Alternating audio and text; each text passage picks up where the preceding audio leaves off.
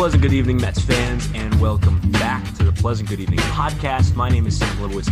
His name is Jack Hendon. It's episode 44. Lots of things to talk about. All Star Week underway officially. Last night was Sunday night, which was a busy day for Mets fans. Lots of baseball to watch, lots of Mets related stuff going on. Finalizing a series with the Pirates. We will talk about that because we're going into the break. Maybe not in the highest of spirits on the field wise. However, we're in very high spirits off the field wise because, first of all, let's lead off right away with it. Jack Kumar Rocker, Kumar Rocker, New York Met. Kumar Rocker. I cannot believe it. I'm like, I did not think when we ended up getting the 10th overall pick this time, like last year, that we were going to get Kumar Rocker. It's crazy. I mean, you have to have some conversation, I think, about the fact that he fell that far, but it's nothing that is like that takes away from his value. Like, dude, it's awesome. I'm it's, so glad. This is this is just a dude that like everyone has known about for a while. He's a dog, man. He's so fun. Yeah. He's gonna be so fun. He's first of all, the breaking ball, it's the best, it's the best pitch in the draft class. Yeah. It's the question is the fastball. And before we get into like our reactions, let's just like break down the nitty gritty, boring yeah. baseball crap about it. The Mets obviously they took Vanderbilt right-hander Kumar Rocker with the 10th overall selection in the in the draft last night. And heading into this year, it looked like Kumar was a potential 1-1 guy to go to the uh, Pirates uh, first overall in the draft, but had a pretty inconsistent year with the Vandy boys. Uh, mm-hmm. Not that he was ineffective; he struck out a ton of hitters uh, and prevented a lot of runs from scoring. The issue with the consistency was the fastball. That's the primary question because there were some starts where I believe in his first start, he came out throwing 95, 96, touching 99. And then in his next start, he came out, you know, averaging around 93, 94. And there were some starts this year where he'd be sitting 90 to 91, topping out at 92, 93. So it, it was variable start to start. And I kind of want to chalk this up to uh, overuse almost because it's college and college coaches have a tendency to overwork their pitchers more than the pros. Yeah. Um, he threw like 125 innings this year, which is a lot for a college pitcher. Like, I don't think the Mets are going to push him at all this year after he signs. Um, I really think they're just going to let him kind of mellow out, even if he doesn't pitch at all. Yeah. Uh, or if he just, you know, gets a few kind of innings in Brooklyn to end the year. But I think the smart thing to do in terms of the fastball, in terms of the velocity, is just kind of letting his arm mellow for the rest of the year and, and starting fresh in spring training or as close to fresh as you can. The other yeah. thing is that like let's not get too carried away with the fastball stuff because the fastball still got good shape. It's still mm-hmm. got good like efficiencies and, and qualities, and it still like is effective even if it's 93. And pairing that with an 80 grade breaking ball, he's still gonna get outs. Yeah. Whether he's whether he's a, a first in a rotation or a third in a rotation. Definitely. So I'm I'm thrilled about it. Um I think it's kind of just like it's this beautiful irony that like this was probably the draft and i don't really know why i couldn't explain why it was like this for me maybe it was just because like it was a different time of the year and there was less baseball really going on um, around that point because it's like they're scheduling it within the all-star break so there's a little bit more opportunity to like do your research i did a lot of research with this class i was looking at video up and down trying to get as much info as i could from like people I knew who knew people they knew who were scouts, etc. Like there was, I think, a lot of, I asked a lot more questions about guys than I ever had. And it's just so, you know, and I learned a lot about pretty much the top 10 and then a little bit, you know, by proxy about like the top 15 because so many of these guys were falling. Um, but you know, it like the fact that it we ended up taking like the first dude whose name I think ever really came up is like that guy's going to go in the draft in 2021 is like so it's so hilarious to me. It's just the dude that we've been watching for I think well over a year because he's been all over pitching ninja. He's been all over the college world series. I mean, I'm not a guy who's like a huge believer in like New York's the big stage, like New York is the big time. You can handle it or you can't handle it, but like he's probably handled the closest thing to big time at this point with everything he had done in the College World Series in that program, no less. Like, this is a huge deal. Um, I was very scared that they were going to take one of those like you know slash and dash college bats. Like I was really worried at the beginning of this thing that like we were going to come away with like Sal Frelick or Matt McLain, and the fact that we didn't in itself is kind of a miracle. Not that I don't trust this group of guys in the front office, but like the fact that it was Kumar who just fell into our laps. Like I was almost ironically tweeting like, oh, seven pick, 10 picks till we get Kumar, nine picks to it. And then literally we got to like three and two. And then when the Angels took Sam Buchanan or Bachman, I just I lost it. Like I could not believe that they would, would do that. I could not believe the teams ahead of the Mets picked the guys that they picked. Like there were a lot of talented dudes who fell very far that I would have been thrilled for the Mets to get. Money is probably part of it. Um, couldn't tell you what else it is because I'm no scout, but like Kumar Rocker somehow coming to us 10th overall is just like, I mean, when was the last time any New York sports draft uh, did to sports fans what this one has done to men? Like, you know, NBA, it's like, you know, every year that the Knicks were terrible, it was like, oh, we'll get, you know, we'll get Zion or we'll get whoever. And then we always ended up getting like third or fourth overall and nothing came of that. But like, well, you know, no disrespect to RJ Barrett there.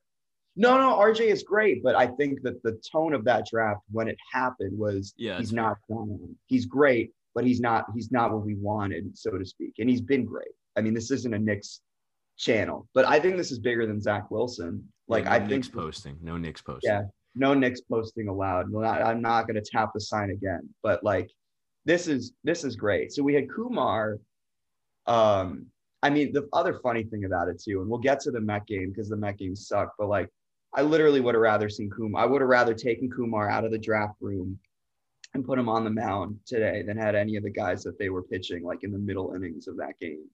Um, and like frankly, it, and frankly, he might be better than half the guys in the bullpen right now. That's yeah. how polished he is. Yeah, That's how polished very, he is. I'll give I, you like, like there was a, a timeline of the day.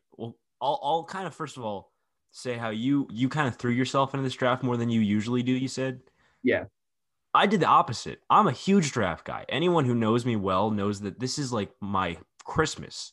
Yeah. Like I love the draft. Last year, I had I that was I had I was so involved in uh, research for the draft. I live tweeted the draft last year. Like I I knew all the top 30 or 40 names very very well uh, at least. In this draft, I really just couldn't find myself particularly interested in it for whatever reason. And I think part of that is because it is a weaker draft class um, than I think I'm used to like seeing. Uh, I think for me, outside of the top seven or eight names, there just didn't seem to be anyone for me that was particularly worth taking for the Mets at 10. And and I was worried, like you yeah. were, that they were going to go with a boring college bat like Frelick or Colton Cowser, who went five to the Orioles because they're cheap Amazing. asses, or yeah. uh, uh, Matt McLain, who I'm, I'm also down on. Like, uh, I was terrified. And going into the day, the buzz was not on one of those names, and I was kind of intrigued by by the fact that they were really they seemed to be really in on Colson Montgomery, who mm-hmm. ended up going 22 to the White Sox, who's basically Brett Baty, uh, yeah. but with a little more shortstop in him. Mm-hmm. Uh, and I was like down for that because the bat profile seemed to work, and, and they obviously they liked like it worked out with Baty. Yeah. Or it's, it's working out with Baty currently because it's still a process. He's still a prospect, but uh, futures game. Yeah, uh, I mean he had, a, he a bullet in the futures game. Um, yeah. Uh, but yeah, I was like, I went into the to draft day, like, all right, yeah. I mean, if it's gonna be Colson Montgomery, like I'm down for that. That's fine. Mm-hmm. Uh, they'll just like get him under slot and then probably pick a pitcher over slot at you know with the 46th pick, their next pick, which is uh, coming. Which is coming. Yeah, the draft. We're it's 11:20 a.m. right now. The draft resumes at uh, 1 p.m. So we'll know who the Mets take at 46 at about 2 p.m. probably. Mm-hmm. Uh, so I was I was fine with Colson Montgomery. and then about 20 minutes or so before the draft started, I got word that Frelick was the pick at the moment, and that it was like, and obviously stuff can change, but it's gonna be Frelick. And I was like, or at the moment it's gonna be Frelick, and I was like, oh no, I don't want Frelick. He's five nine. He's like boring. I don't. He doesn't really have that much power. Like, ah, that's such Same a boring. This is New York. Yeah, that was a boring pick. And. Then, like you, it was like teams weren't taking Kumar. They also weren't taking Khalil Watson, who's the second best position player in this class, maybe Yeah. the first best. Or well, up there. the top He's- three are all very. It could go any way. I think. Yeah, But- all those all those prep shortstops like Lawlar's good too. Like Yeah. yeah, uh, and obviously Henry Davis went one one to Mhm. uh, the Pirates, which was a interesting pick. But I kind of liked it. I don't know. I mean, Mayer is great. I think everyone who had him at number one had reason to have him number one. But like, oh yeah, Mayer, yeah, I've never seen a dude who looks like Henry Davis before. Like, the guy is massive. yeah. I mean, for me, at the end of the day, Henry Davis is just like your basic white right hand hitting college catcher. Like he's fine, he's good. He'll mash Yeah. a little bit, but still pretty boring. I don't know. Uh, Mhm. as Khalil Watson was falling, as was Kumar, and teams weren't picking either of those two guys who were like both easily consensus top seven Mhm. uh, picks.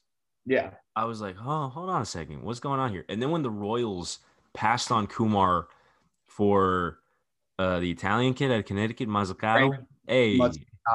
Frank Mozzarella, hey, uh, I was like, okay, something's going on here. Like the Mets might have both Watson and Kumar available at 10.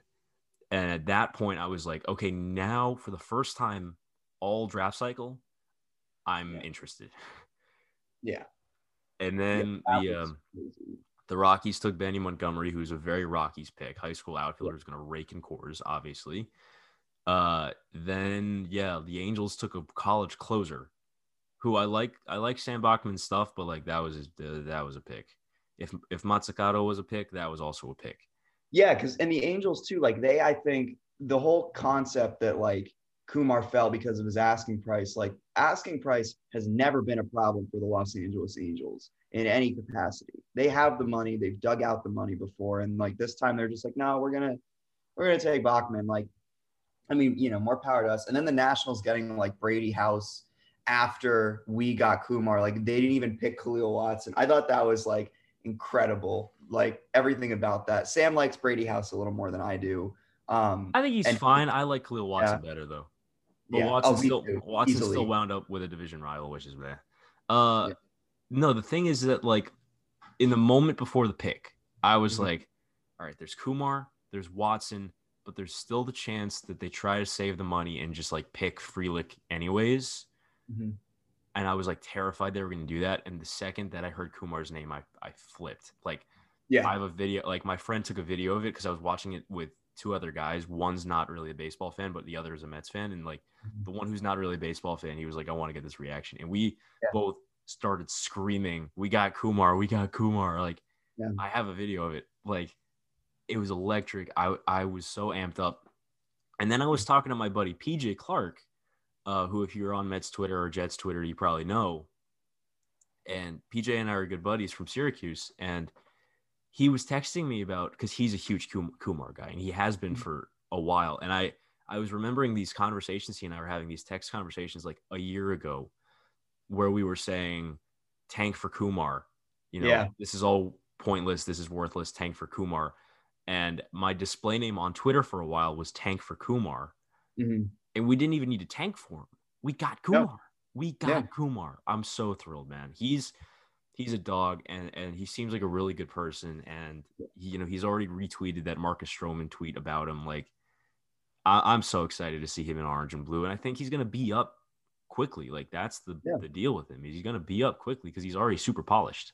yeah. Our top five just became a top six, essentially. That's how I'm taking it. It's you now have another top prospect who is very, very good already has a very good profile, and it's a pitcher no less. I think he might potentially profile better than Matt Allan um, at this moment. I mean, it's it's tough to tell just because Allan is you know injured, he's recovering from surgery. Like it's and it's no knock on Allan. So that was the first part of it, I guess. And the earlier part of the day that was great is that not only did we like eventually add to our top five, but our top five showed up at the futures game, or I guess two of them. But one of them hit a hit a hit a dinger in Colorado that like it was a laser. Like Francisco Alvarez, I didn't realize how big the dude really is when he's up there. Like I thought maybe he was just like a stocky guy with a good bat. Like he has a presence at the plate. Oh yeah. Um, and a lot of people who are listening to this are like, how can you just be landing on this now? Like, I really want to go see him in Brooklyn. Like, I'm, I'm, I'm, I'm really intrigued. I think a lot of people who've gotten to see him already are like extremely lucky because it's clear that like he actually has a legit ability to hit the ball. Now the question is like, is this going to be an offense first catcher? Like, because that's not really um, something that benefits the, this kind of team as much, especially now that like they have hitters and they have hitters in their system too already, like Baty and Mauricio, and potentially also Pete Crow Armstrong are all guys who will be hitting along with the hitters we already have. So like, you know, there's definitely questions about it, but that aspect of the day was great. I thought. I don't know if you have any other thoughts on Alvarez or even Baty. Yeah, um, I, I um, do. Um, and I will before I make those points, yeah. I will make one last point on Kumar. I think that the weakest yeah. part of the system is yeah. pitching depth in the upper minors, and Kumar is a guy that you can like immediately slot into Double A, like mm-hmm. maybe next year. Like this year, I, I, again, I don't know what the plan is with him. I think he could not pitch at all, or he could get a couple of innings in Brooklyn down the stretch.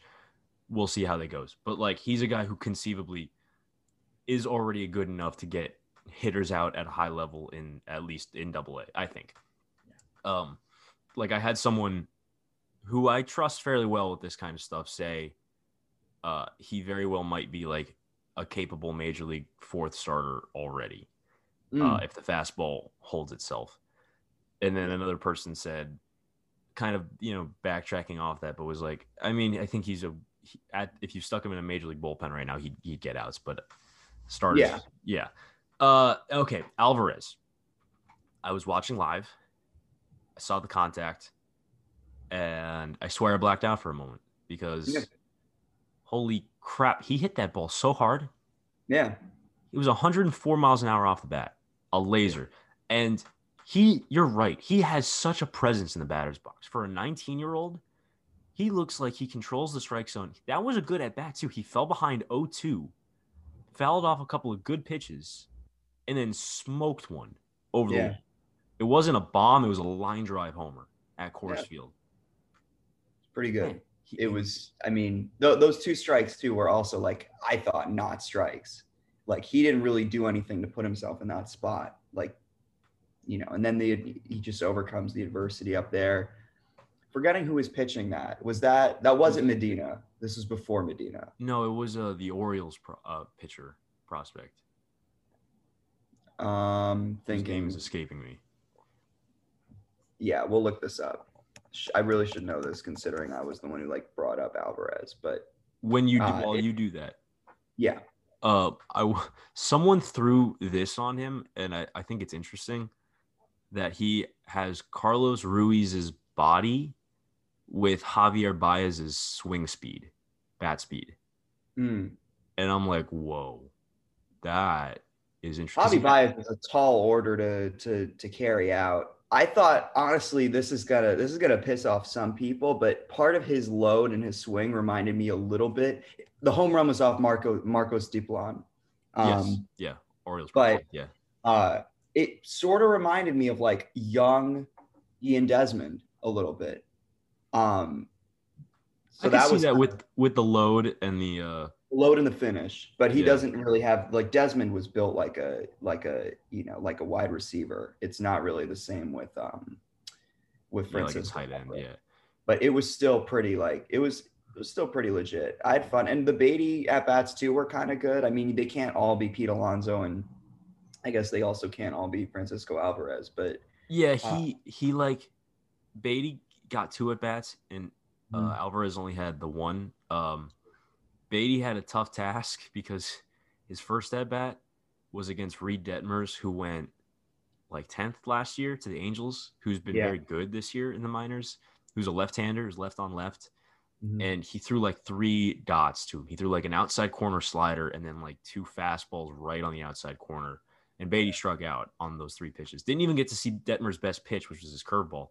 Mhm. Um, that was a tough task because Detmers is a guy who's going to be pitching in the majors by this point next year, Yeah. um, and probably at a pretty high level. He's good.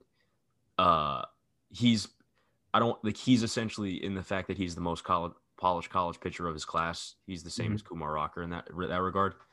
Uh, and then he got then he got Diplan too, or was it or was it uh Luis Medina from the Yankees? It was one of those two, I think. I think he got the at bat against Medina. I think because Yeah, he- Medina actually also his stuff looked good. It was just like he wasn't putting guys away, but Yeah, Uh, he came up with the bases loaded and he worked a 2 2 count and he hit one harder than Alvarez's homer. He Yeah. hit one 106 miles an hour right to Spencer Torkelson, the third baseman, on a line, uh, going to the opposite field, which was, I I was fairly impressed with it. It was quality of contact against a guy who throws like 99. So, um, yeah, that was fun. And apparently, both of them put on like insane shows in batting practice too. Like, yeah, two of the more uh, impressive rounds of BP prior to the game, which as a prospect guy, it's just like it's Yeah. like porn, man. Hearing that stuff, it's like, oh God, this is fun. This is this is when it gets fun when the prospects start showing their tools and showing out. And like Baty's on his way to Binghamton after the break, which is gonna be fun. Uh Mm-hmm. That'll make that team a lot more interesting and the upper minors a lot more interesting. And Alvarez is still 19 and he's doing this stuff at 19 years of age. Like this is catchers usually take a while to hit, even in the minors. Mhm. And he's friggin' raking, man, at Yeah. 19 Mhm. with elite, elite hitting tools, elite bat speed, and like showing power for a 19 year old catcher that I, I can't remember the last time I saw. It's just, it's so he has swag too, which Oh, is yeah. great. They I mean, that's gonna piss bit. some people off, but like the the bat flips are great. I think he's just, I'm in love. I'm not like I don't really, I hate the term prospect hugger, but like yeah, definitely hold on to Alvarez and don't let him go, and possibly Baty too, because you just you want to see how much more these guys can do. I mean, Sam, if you're like if you're horny now, uh, what's gonna happen tonight with the Derby? Um, like like that's have like do we need to like talk about like next steps on that because that's like that's that shit's gonna be awesome oh, yeah. I mean, I mean, first of all, first of all, first of all, pray for rain in Syracuse tonight, please, because the only way I'm getting Oh. to watch the Derby live is if my game gets rained out, um, which is still possibility because we've been getting lots of rain in Syracuse. But the the Derby's like the draft and the Derby are like my two favorite things to watch every year. Mhm. And if I don't get to watch this Derby with this freaking uh lineup yeah live, if I get it spoiled for me, I'm gonna be so upset. Um. may have to go like go dark if you uh if you have to call that game and just find a recording somewhere i can try and like work something out because i had to bust tables uh during the home run derby in cleveland like so my whole night was like picking up other people's plates and stuff turning around to see what was happening at the bar and like you know like uh you know vlad jr and like joc pederson just like hitting nukes uh, and I didn't really get to see any of Pete until the last round after we closed. But I, this is going to be a little bit more of an uphill battle for Pete, I think. And that's not, it's not that his power is diminished. I think the talent this time around is just like, you know, he's the five seed against Sal Perez, the four seed. I personally think that's going to be no contest. Like, I think Sal Perez is probably the most misplaced of any of the eight. Like, there are probably some hitters who should be there over him, kind of deal. Um, and he's never even hit in a derby before. Like I'm sure Alonso will wipe the floor there, but then he's going to have to face either Shohei Ohtani or Juan Soto, because that's the one eight. And Ohtani is on pace to hit about 60 homers this year, at least. So that's going to be hard. Yeah. Um. It's just a fun man. It's such a fun field overall. Like Yeah. I'm really, really looking forward to seeing like six or seven of these guys. At, like Salvador Perez, whatever. Mhm. Trevor Story, honestly, whatever. Also, I feel like if we were gonna do a Rocky, we should have done the Rocky that has the most power, and that's Ryan McMahon. Yeah.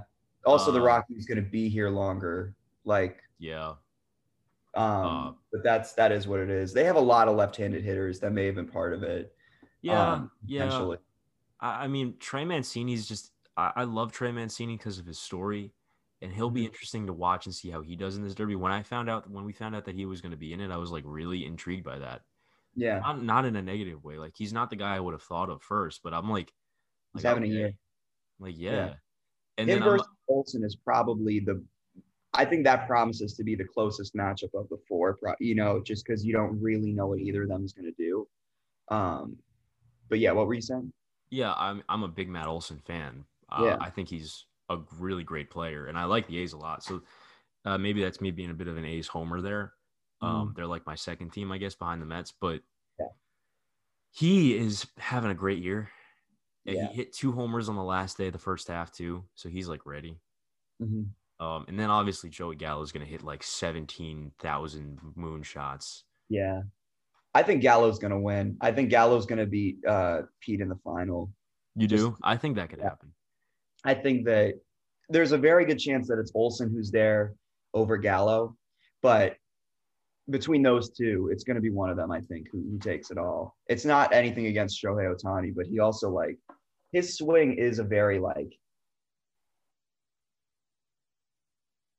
swing relative to everyone else. Like it's a lot more like Bryce Harper-ish. He bails a little bit more, and this is not to say that like he's not going to make it out of the first round or anything, but just that like you don't know how that kind of process will hold up over an entire tournament. Like I think there's a chance that Pete upsets Ohtani. It's going to be very difficult, but like Pete's probably the best guy to do it. And what I've heard a lot also is that like you just got to hit it all to right center because that's where the ball carries the most. But like Pete had no problem doing that in Cleveland. He was not a he did not pull all those homers. He hit a lot into the bullpen. So like I'm definitely excited to see that. Also, it's not uh, Pete's cousin who's going to be pitching to him. It's going to be Dave Jauss, which is a huge win for the Mets because as much as Pete loves his cousin and we are, you know, by association uh, fans of his cousin, the guy did not throw very well at the Derby, like at all. Like I think the consensus was that Pete would have wouldn't have even needed like the timer.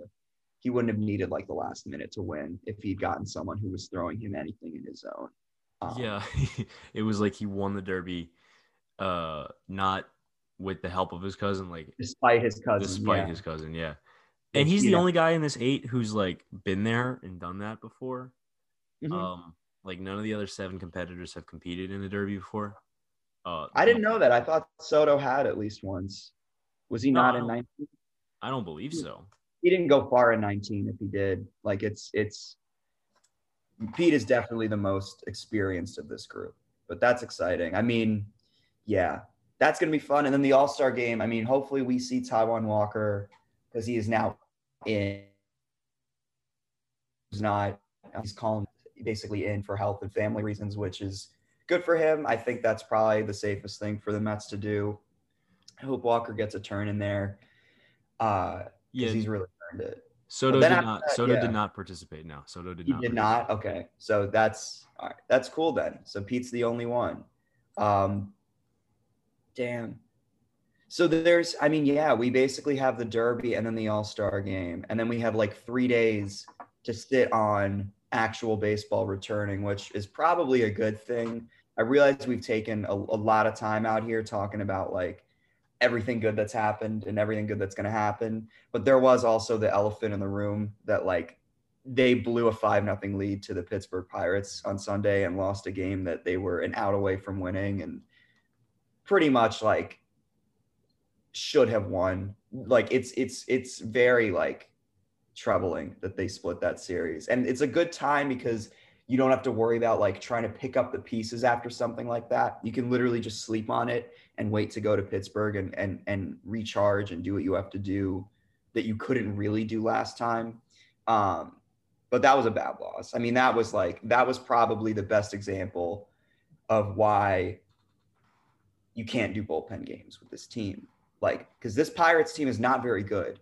Um, and if you're losing to them, if you're struggling to score runs after you empty the tank in the first inning and you're going to Jared Eickhoff for innings after the fact, it's just not it's not enough. They simply need to get somebody in there to to pitch. I think more so than the need hitters because I do believe that a lot of these guys are going to come around and be hitters again. But like like Aaron Loup pitching in the first inning of that game, I I'm not saying that was bad strategy or anything, but like I don't want to lose Aaron Loup in the first inning if I'm going to need him later in the bullpen. Like they pretty much had to give Miguel Castro a second inning and he didn't have it because he hasn't had it for like a month.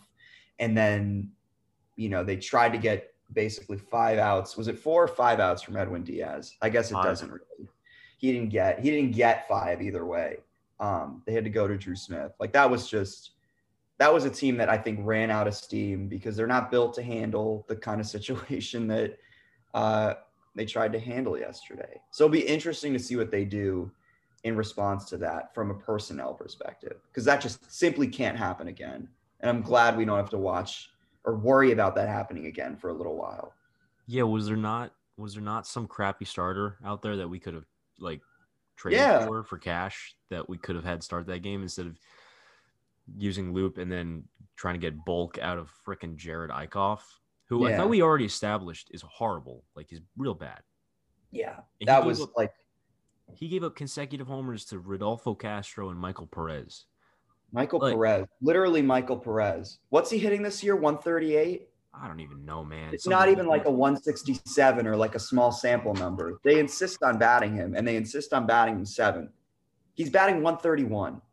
Oh my God. And oh we let him. Just like it's bad. It was a bad loss. I mean, you score five in the first inning. You you facing off against Chase De Jong, who does suck. Yeah. You know, no disrespect to Chase De Jong, but you're not a very good pitcher.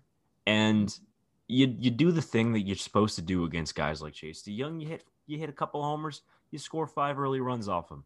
Mm-hmm. They didn't score for the final eight innings of that game. Yeah, they definitely, I think, like I don't want to say they took their foot off the gas because like I don't know what the effort was there. I can't judge that, but like objectively, you look at the numbers, you look at the card, like they did not do anything after it. They basically closed up shop which is also a problem. Like, and this is not the first time the offense has done that too, where they show up. I mean, remember the game we lost to the Braves where we scored first? And I think it was Steve Cohen who literally tweeted, like, how's that for offense? And then they lost 20 to 2. Like, it's not the first time that the Mets have like had a good pitcher on the ropes very early. And literally all you needed to do was have one more inning like that, and you would have taken the dude out of the game and had to force the Pirates to pitch all of those guys in their pen who all are terrible. Like, did like Sam watching Sam Howard on Friday was hilarious. Like they could have gone, they could have done anything those next five or six innings that De Jong was pitching, and like they just didn't. Like you need it, it, but the bigger problem here and the lesson that I think hopefully everyone learns is that like you just need, you know, maybe this offense isn't ready to give you that kind of stuff yet so it would probably help to just have a pitcher who can give you five or six innings who isn't Jared Eickhoff. And I understand that like Oswalt is hurt and Reid-Foley is hurt and Gsellman may not come back and like Lucchesi's gone and Yamamoto's a ways away and like you're kind of waiting for Carrasco to come back. But really like you couldn't you you can't prepare a little bit better right now. I I I don't know, man. I mean, I don't want to see this every fifth day for even one more day. This was like just really, and it puts the manager in a bad position too. Like I almost felt bad for Luis Rojas because it's like, you know, people were jumping down his throat for giving Miguel Castro a second inning, but like he didn't have anyone else. He had to pull out his best guys earlier in that game so that he could really muzzle the Pirates and give the offense the best chance to steal it, you know, before the sixth inning. And when those guys didn't, it was like, all right, well, I'll just have to, I like who else is he going to go to? You can't go to Yennsy Diaz in a one run game. You know, I think that the way he set up the Diaz double switch so that Diaz could close out that game, I think that was actually like solid. I didn't think that was a problem at all because Edwin Diaz just didn't do his job because like all these guys are getting used like crazy. I just, I don't know. It's it's one of those things where like Rojas didn't make all the right decisions, but also it, it's very easy to avoid this situation that the Mets put themselves in by just not having any pitchers except for Jared Eickhoff and like, you know, like like I mean, that was pretty much it. That was who they were going to go for four innings, and I'm not shocked that he couldn't do it. Yeah, I mean, when you're getting beat by Michael Perez and Rodolfo Castro and John Nogowski all weekend, like, I'm not going to pretend that there's not an issue there. Mhm. Um, it, you just got to be better, and and this bullpen is a good bullpen. It's a good bullpen, but it's not as good a bullpen as it was before the crackdown on sticky stuff. It's becoming Yeah. pretty clear. It's becoming pretty clear. Miguel and probably Edwin, because the slider hasn't been there for like a month now. Mhm. They were goop guys in some form. Uh, Yeah. I mean, both of those guys, like Edwin and and Castro, like they've lost like two grades of command in the last month, and Yeah. oh man, it just makes this bullpen so much more difficult to watch. And I don't want to be mm-hmm. like, oh, they need to go out and get a reliever, but like they might need to go out and get a reliever. Yeah. I think Which it is- starts with a starter. Yeah, So that you absolutely. can- I mean, so oh, you that's can not see this- if it's an overuse thing. That's But then, not to yeah. say, yeah, that's not to say they don't need to get a starter. They absolutely need to get a starter because even if Carrasco comes back, there's still an empty spot in the rotation. Like Right. they, they do need to get a starter after David Peterson went down. But uh the bullpen could probably use an extra arm who can get middle or high leverage outs. Yeah. Um, I mean, I would love to see what Megill himself could do as the next innings guy because all of those like good innings guys that we've come to, you know, appreciate are now hurt. I mean, we're we've the the injury list cycle has basically gone from all our good position players getting hurt to now those guys returning and all of the pitchers who were picking up the slack and covering innings on innings because the starters couldn't go that far or because the hitters couldn't do much and we had to go to extras a bunch of times. Now those guys are hurt. But I think that honestly, what you could try and do now, trade for a starter right now, move Megill to the pen if you need, or make him like, I guess he has to be the fifth guy, but see what he can give you in like those sorts of spots. That's probably your last chance within the organization of getting someone who can get like mid high leverage outs and give you more than one inning because the changeup is a knockout pitch. Um, you can afford to do that, but they need to do something and they need to do it now so that they can gauge with enough time before the deadline what the real problem is because right now it's it's not a situation where something's like completely stopping the Mets from contending. It's something that's stopping the Mets from pulling this whole thing out and just running away with the division. And if you can just correct this issue and see how much closer you get that could benefit you. So i don't know. I mean that's that's that. I'm sort of again, like everything else that happened after the game was so amazing. I don't want to like put a wet blanket over what was fun. We have a great week ahead of us, and I'm I'm certain that like they're gonna come out the next time they play the Pirates at the end of break, and it's gonna be a much different story because they'll have actual starters going. Like everyone will be rested. It'll be a reset. JD Davis will come back too, which will be good. But I mean, yeah, maybe. Do you want to move on to like just first half superlatives and whatnot, or is there are we Yeah. uh yeah, let's move yeah, on. do you have anything? All right, cool. Um, so we wrote a bunch of them. This was inspired by my own visit to Cohen's Corner, which if you haven't listened to that podcast, they're great. Um, definitely give them a follow. It's uh, at Cohen's Corner Pod. Um, they do some really great stuff every week. Uh, shorter episodes than us, which I think for some people will be a little, you know, a little bit more convenient, but they're a good group to add to the the rotation of podcasts. Um, so I'm not going to take any of the ones that I did with them, uh, but we came up with a couple of our own.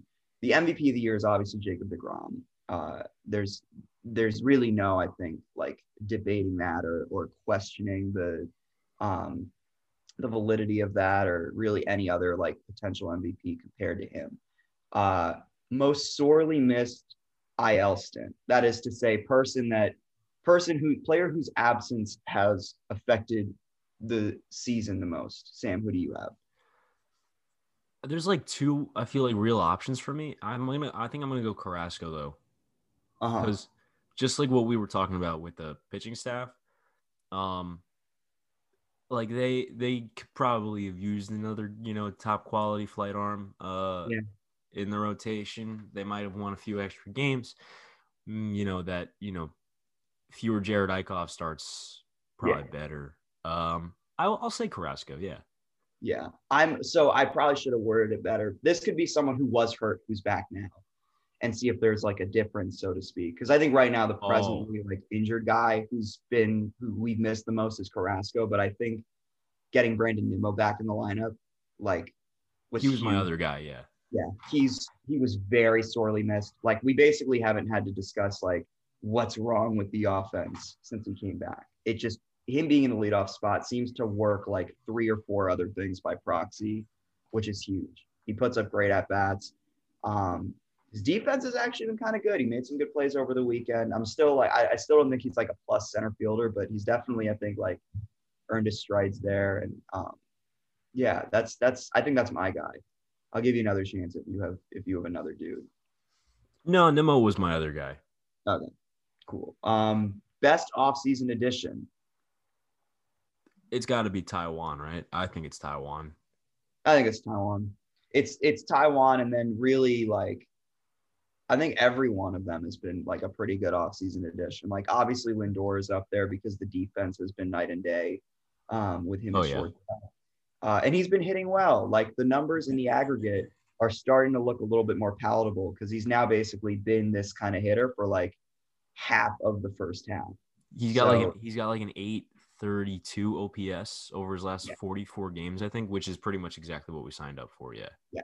pretty much and it's only going to continue like i'm i'm i'm not really interested in like booing him or complaining about him or worrying about him anymore so i say Taijuan uh and then lindor probably if we need a hitter that's the best offseason addition uh Yeah. from the hitters uh this is a fun one best non-roster slash depth piece so this could be anybody that they like called up in the middle of the season um, or maybe like added during spring training who has otherwise come up mid-season.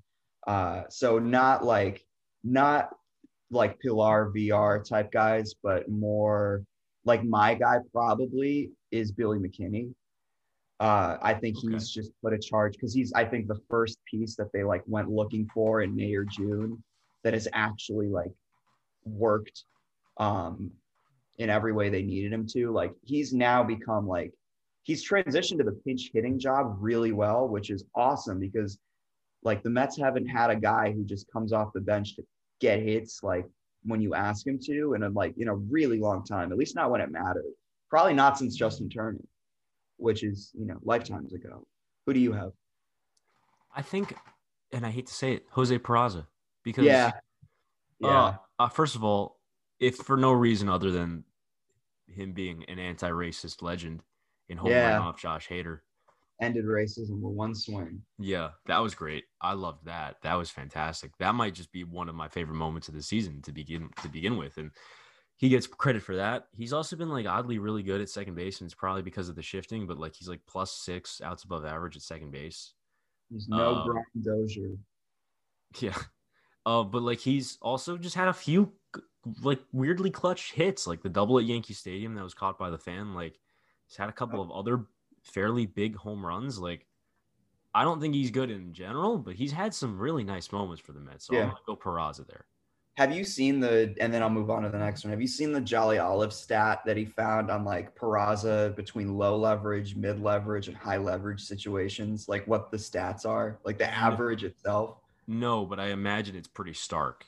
It's like the from lowest to highest leverage, it goes like 154, like 170. It's like, no, it's like 123 in low leverage, 154 in medium leverage, and like 571 in high leverage. That's like, fantastic. it is amazing how he does that. He, I mean, it's it's it's ridiculous. I I love him. I'm a little worried that the Mets are going to have to option Guillorme because they can't option Peraza anymore when Davis comes back. But like, I don't know. You take that chance. You get as much of this fun as you can until it, it runs out. Um, offense, bullpen, starting pitching, defense. How do you rank them in terms of like most critical to the team's success this year, or I guess least critical to most critical to the team's success? Like, which is what's been like the biggest key to them doing well? I think the biggest key has been probably the starting pitching and then the defense and then the bullpen and then the offense. Mhm. Like the offense is because it's been it's been pretty bad. The offense is obviously let like the least critical, like in terms of like the team's success so far. Um, but the starting pitching for at least for like the first couple months was really really good, as was the bullpen. Um, and then the defense is like way better than we're used to seeing from the Mets, which is nice. Yeah, I would probably do. I think I would put defense second. Uh, offense is obviously fourth, and then I would probably pick. I'd probably pick rotation first, and then bullpen third. Um, it's very close though. Like those first three, you really have to, I think, like split hairs to figure out like why runs aren't scoring because part of it is because they're just shifting really well. Like Stroman the, has always been a ground ball pitcher. That's not necessarily someone who's like dominant as much as it is someone who's very methodical, and that's worked very well for him now because they have an intelligent enough front office. You know, Ben Zauzmer gives them the sheets basically on how to play hitters, and I mean it bites them in the ass every once in a while. But can you imagine if like we still had like guys playing traditionally where they should and like missing every grounder up the middle. Like, and also, can you imagine if we had Amed Rosario at short for any of these ground balls and not Francisco Lindor? Like, I'm I'm glad Rosario's killing it with Cleveland. I I wanted nothing less but for him to succeed there. But Lindor has been maybe our best defensive player since like Juan Lagares. And then before that, you'd have to go all the way back to probably Beltran in center field. Like it's it's there's really no understating or underselling like just how good uh or no overstating just how good the guy is Yeah, um, absolutely.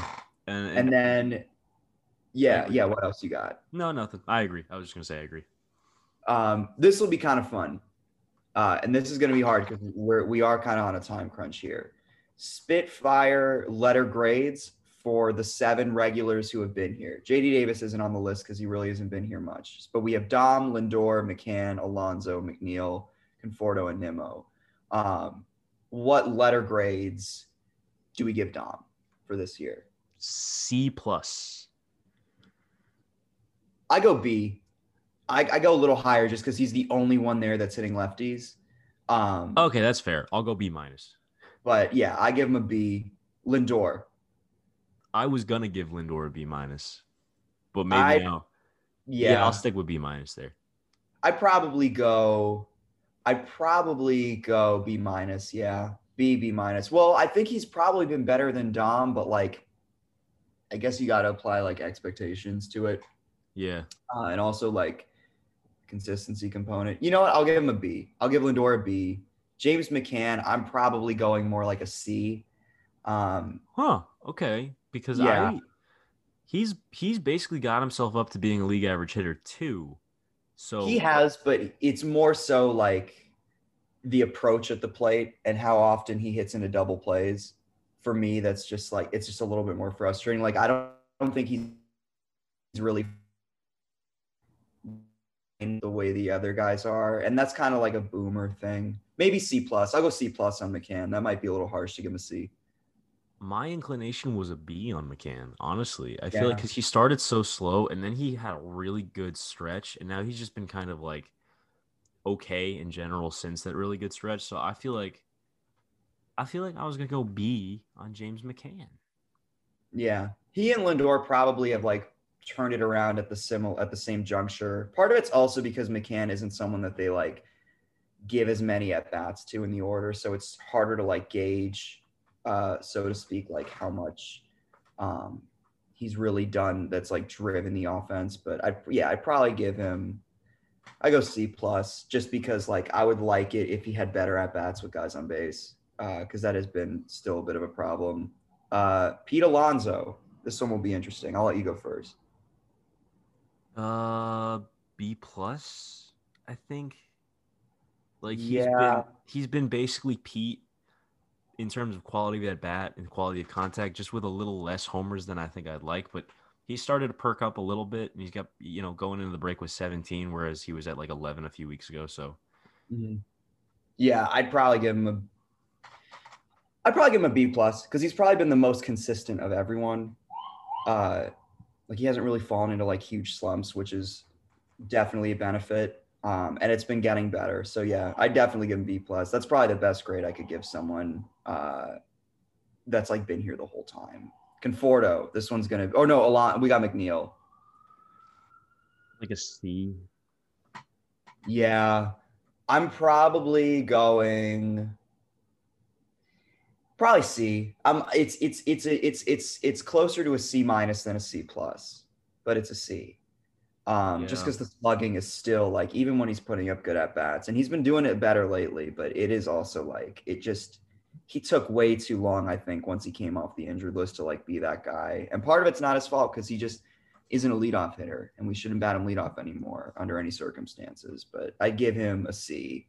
And then we have Conforto, who I'm probably closer to a C minus on. I don't want to give up on him, but like, and D plus seems really harsh. Yeah, Uh, was. Easily the worst of all of them. Yeah, I had D plus in my brain for a second there. I think I'll go C minus too because he had the three run homer yesterday. That was pretty, but yeah, man, God, this is depressing. No one's been good except for our last guy. Nimmo, I give Nimmo an A minus. I was gonna give him an A minus too. I wish he was hitting for a little more power, but like he's been great. Yeah, I think he's going to come into it. He, he, like we said earlier, his coming off the injured list is what's like been the catalyst for everything good. So I guess the rankings there, yeah. So Nimmo and Alonso probably at the top, and then Dom Lindor, McCann probably in the middle, and then McNeil kind of lower in the middle, and then Conforto's been bringing it up at the back. But Yeah. I also think Conforto is the guy that like will need the most for the second half, and he's the most primed to hit in the second half. There's no way he ends this year batting below the Mendoza line for reasons like for contract, you know, contractual reasons, for statistical reasons. He's never been that bad, and it can't possibly continue. He always finds his swing some way or another. It's in, you know, they'll honestly, it might just be a case with Nimmo too, going into the leadoff spot and McNeil coming out of it, where like you just have to find a spot that works for Conforto to maximize that production from him. But he's the dude I need the most to perform once we get back up and running. I think I agree, and all, like you know, maybe MLB uh, uh, boosts offense a little bit somehow. Maybe they reduce the balls after the All break. Who knows? Maybe that'll help the team. Um, shall we remember some guys? I think so. I think that's a good place to do. I've I've uh I think you've gone first a couple times. So if you don't mind, Go. I'll ahead. just drop mine in because I'm also very scared that you might have my guy, and I don't want to be the guy who loses the guy they remember here. But I'm remembering Latroy Hawkins, Oh, okay, not my guy, but coach in the Yeah. futures game. I was shocked to see him coming out to the mound in the middle of the game. I was like, that's that looks like Latroy Hawkins. And it was Latroy Hawkins. And like he was like on a bad Mets team in 2013, but he was also one of those guys who like essentially got recruited by David Wright.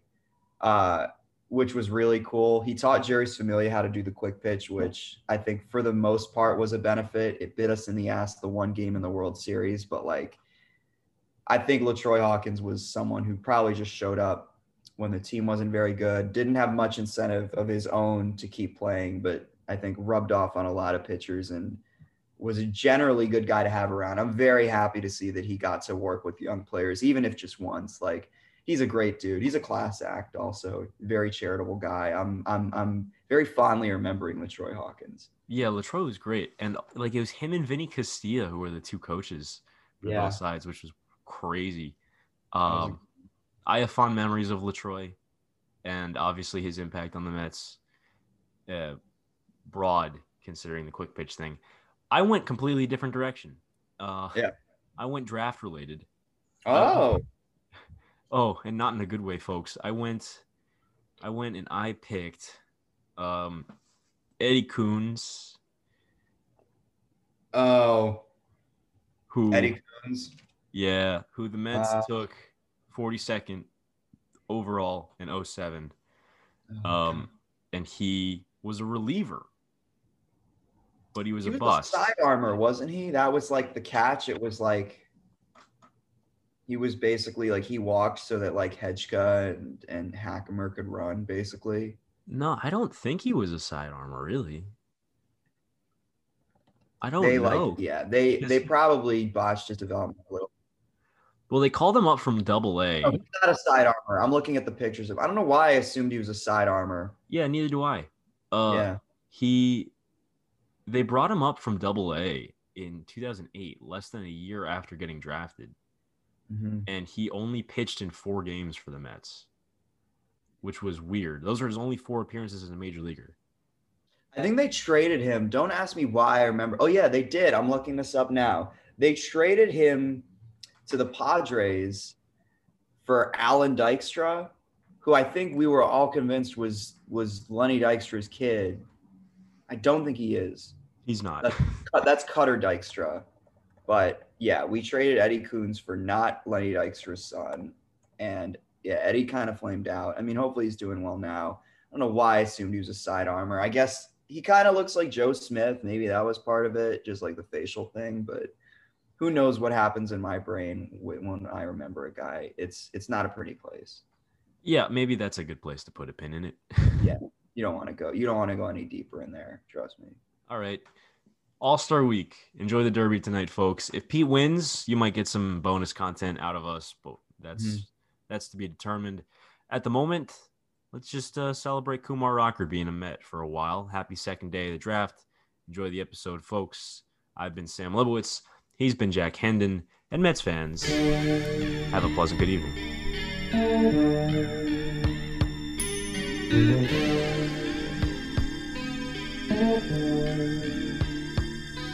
Música